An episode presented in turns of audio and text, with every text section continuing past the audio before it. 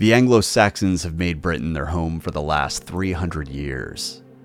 In that time, they've formed great kingdoms and developed a culture that was entirely their own.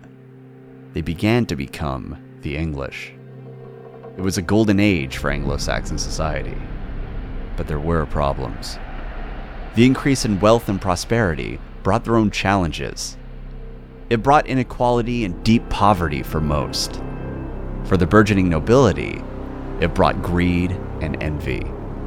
Virtually every English kingdom that acquired any degree of power eventually found itself entangled in dynastic intrigue and ruthless blood feuds. Kings, athelings, and nobles of all ranks were cut down by their rivals, sometimes even by members of their own family.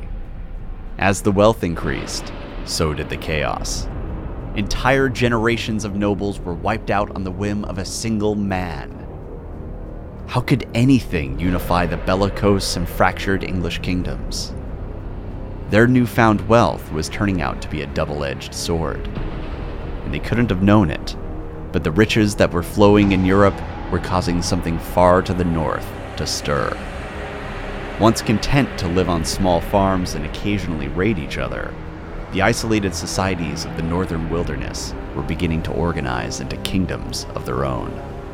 Merchant vessels were being sent out, trading stations were being established, and longships were constructed on an enormous scale.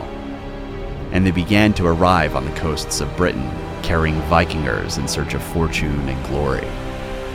As those Vikingers returned home, they brought with them tales of lands that were fertile and ripe for plunder, of great buildings overflowing with riches, guarded only by weak, unarmed men in strange robes. It must have seemed too good to be true. Europe had more than monks, though. It harbored brutal men of its own. On the continent, a great war between the pagan frontier and Christian Europe began to rage. And the Northmen went to work. They built more ships, a lot more, and great earthen barriers were constructed. Odin helps those who help themselves.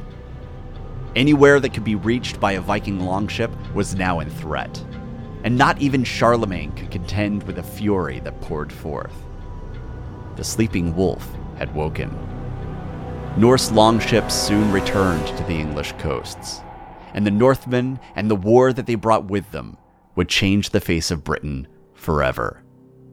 But it is out of these very battlefields, in the lost lands and the overwhelming scope of Danish occupation, that the Kingdom of England will finally rise.